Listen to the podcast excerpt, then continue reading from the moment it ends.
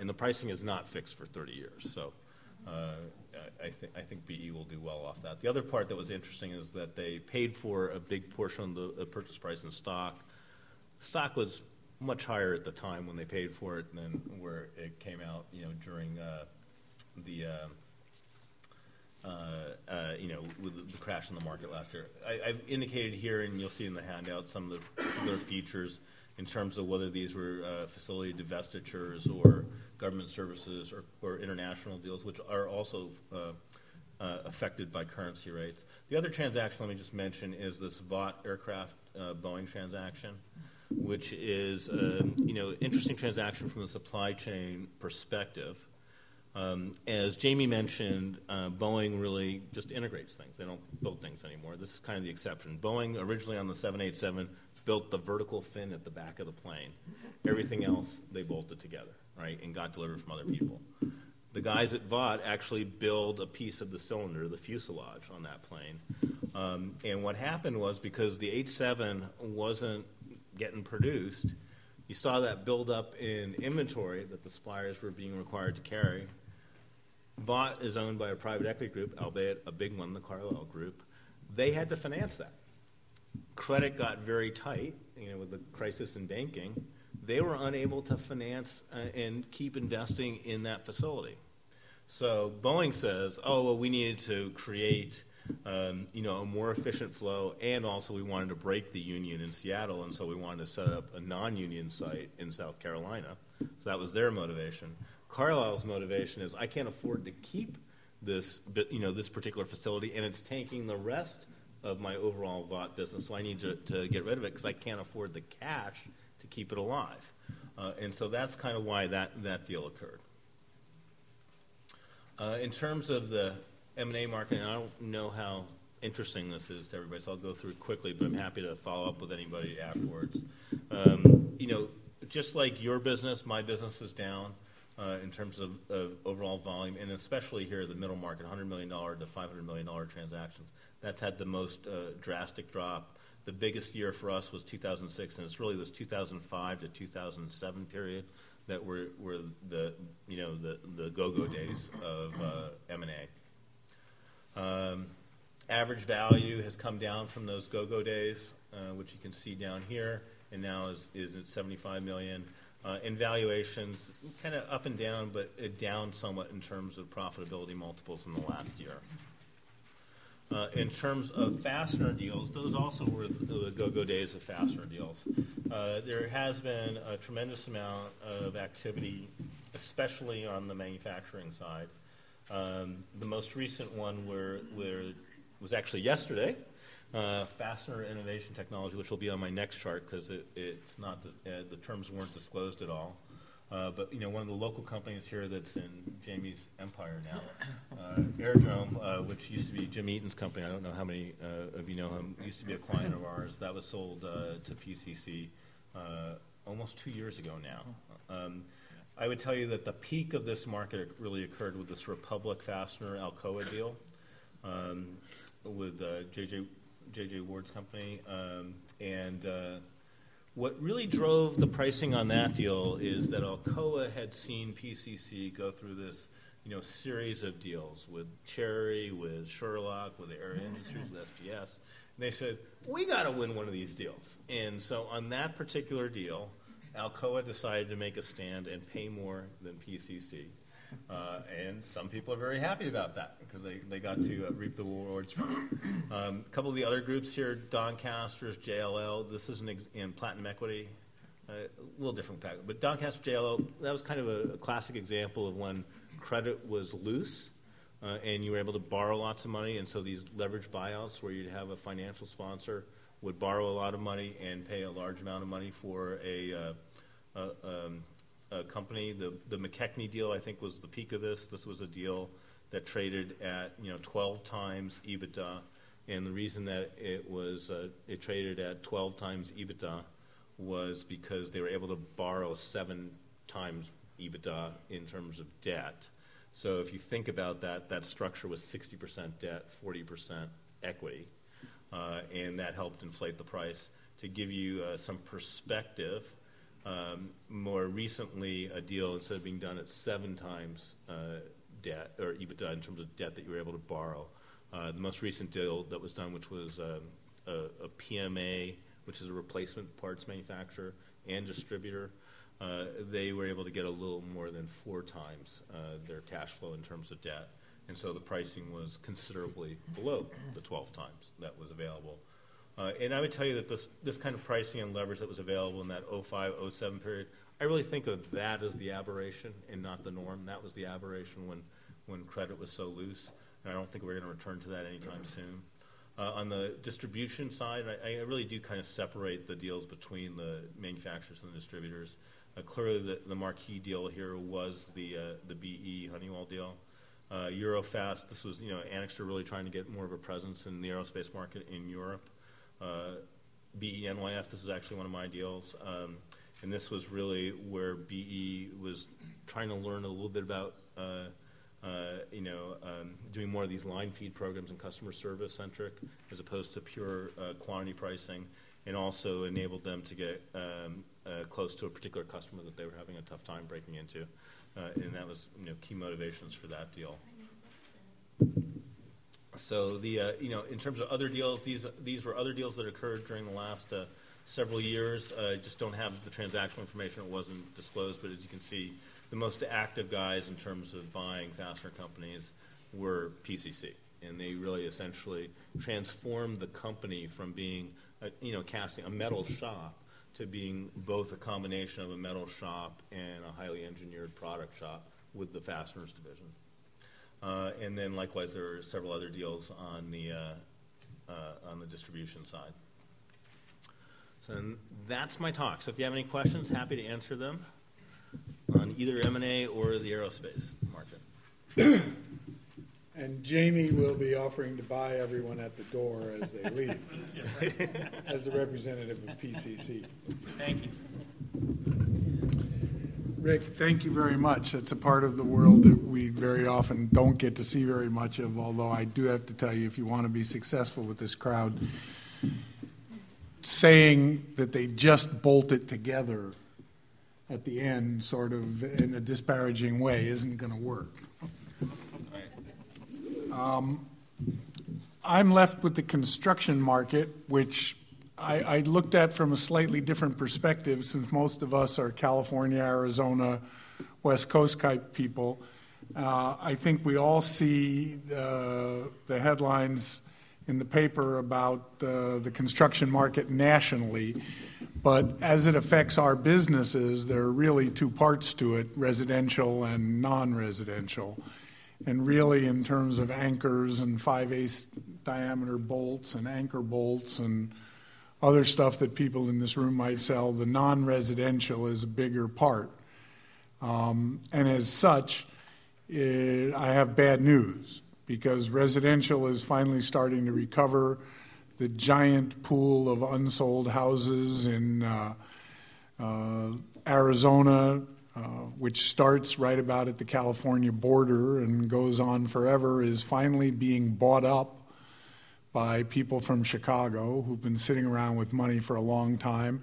And people are actually starting to talk about. Uh, there was an article in the LA Times today about uh, some of the big home builders have been going out and uh, borrowing money and starting to buy property again.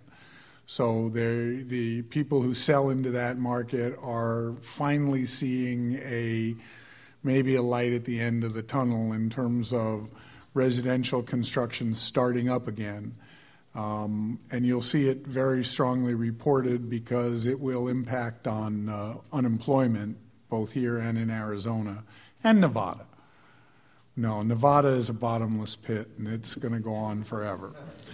Um, non residential construction, um, according to STAFDA and the fastener distributor members, was. Uh, down last year 23.6%. Um, and uh, the prediction for this year is really still flat, that there just isn't the demand uh, out there Um, there hasn't uh, there hasn't been the turnaround in that market, and there is purported to be a glut of both Class A office space and warehouse space. And anybody who drives around Santa Fe Springs or Phoenix, Arizona, or Ontario knows that still to be the case. Um, that's going to take quite a while. Uh, I looked up in uh, the Bolio's, uh, there's uh, for those of you who've been to any of the STAFDA meetings or NFDA meetings, there's a team of uh, economists that do a really marvelous job, which you can get access to through either of those organizations. And uh, they talk about nationally very, very, very similar to that. Private non residential construction, 2010 down another 12%, 2011 flat, 2012 up 4%. That's nationally, not regionally. Um, residential construction, um, just to give you a relative comparison, um,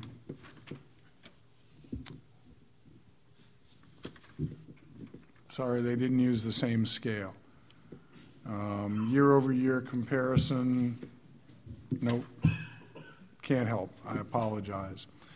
Um, by the way, industrially, they say 2010, 1.4 uh, percent estimated annual growth. 2011, 4.5. 2012, 2.9. There's a comment in here too that I've seen twice now that I really want to share. I don't like taking it home, but uh, I'll share it and that is that the first item on your agenda should be to make sure that you are profitable at today's level of activity. If you're hanging in there by the hair of your chinny chin chin, waiting for business to return to the 2007 2008 levels to turn you back into a profitable enterprise, you're in deep trouble. And uh, I share that because I really, really feel it's true. Uh, this association, in, in, one of its arms, the Western Association of Fastener Distributors, a year and a half ago had a meeting up in Portland. A year, and yeah, and the economist then, who I'm sorry I can't quote by name, if Vicki was out there, she probably could tell you, said that 2009 was going to be a disaster. 2010, you would see the start back uh, of positive uh, growth, positive numbers, and everything but that it was going to be so minuscule that you would look at each other and sort of go, if this is a recovery, I'm, I'm having a hard time seeing it here because it's going to be very slow, very painful. Uh, in adding to what Jamie said on a national basis, industrially, I think all of the manufacturers' reps and the rest of the people in the room who travel around and talk to all of us are telling us that, oh, yeah, everybody's saying it's a little bit better than it was. It's a little bit better. They want to say that. We want to believe that. And it is a little bit better. Uh, or at least we've all stopped wondering, okay, how much worse is it going to be? Um, the 1.4% growth uh, for 2010 really tells you uh, you know, and that's 1.4 over your 2009 numbers, not your 2007. Um, you, you, really have to be able to hang in. It is going to get a little bit better, but uh, all of the manufacturers that, you know, uh, I, I'm not even sure I should share this, but one of the things that we talk a lot about at Duncan Bolt is that certainly some of our industrial customers and construction too have got up and left the state. And I always think uh, about Fleetwood, the motorhome manufacturer, who uh, took bankruptcy last year but is reconstituting themselves. And they had six plants around the United States, and five of them are reopened, and the one here in California isn't. And deep down underneath, uh, I just I know that whether it's the people who got it out of bankruptcy or the guys who were there beforehand sort of looked at the numbers and looked at the California and looked at the costs in California and said, What were we thinking? You know, um, and this was the plant they closed as part of their uh, reorganization. So they're not coming back. And uh, uh, we, we all have to um, do a better job and uh, find new markets to go into. Um, uh, again, uh, I, am focusing a little bit on California and Arizona, and I don't mean to be depressing, but everybody that's here was able to come up with the price of admission, and uh, that means you're the successful ones because you're still standing. Uh, it will be a little bit better in industrial. It will be a little bit better if you're related to the residential housing market. Um, non residential housing is going to stay very, very soft for the next year, year and a half. Um, in the interest of keeping this program not to be the longest, oh, wait, it can't be the longest LAFA because there is no more LAFA. Um, questions for anybody up here?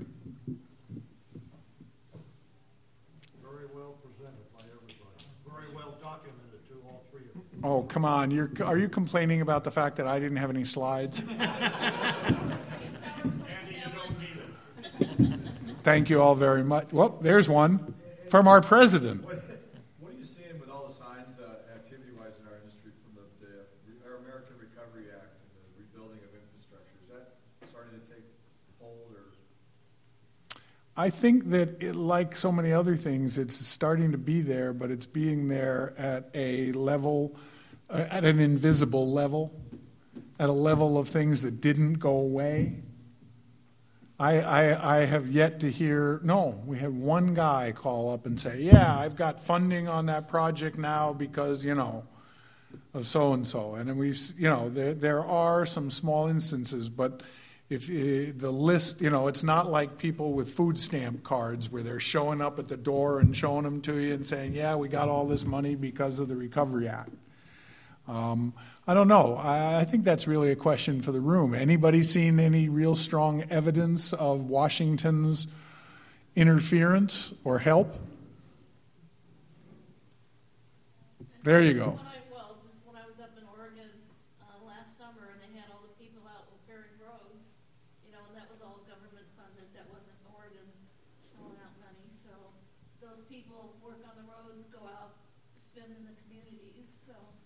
Here it's all either prisoners or ex fastener people. Yeah.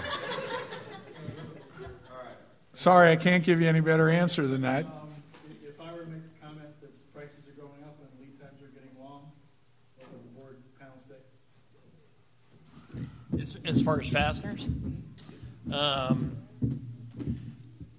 I would say at this at this point in time, fastener pricing is stable to dropping a little bit.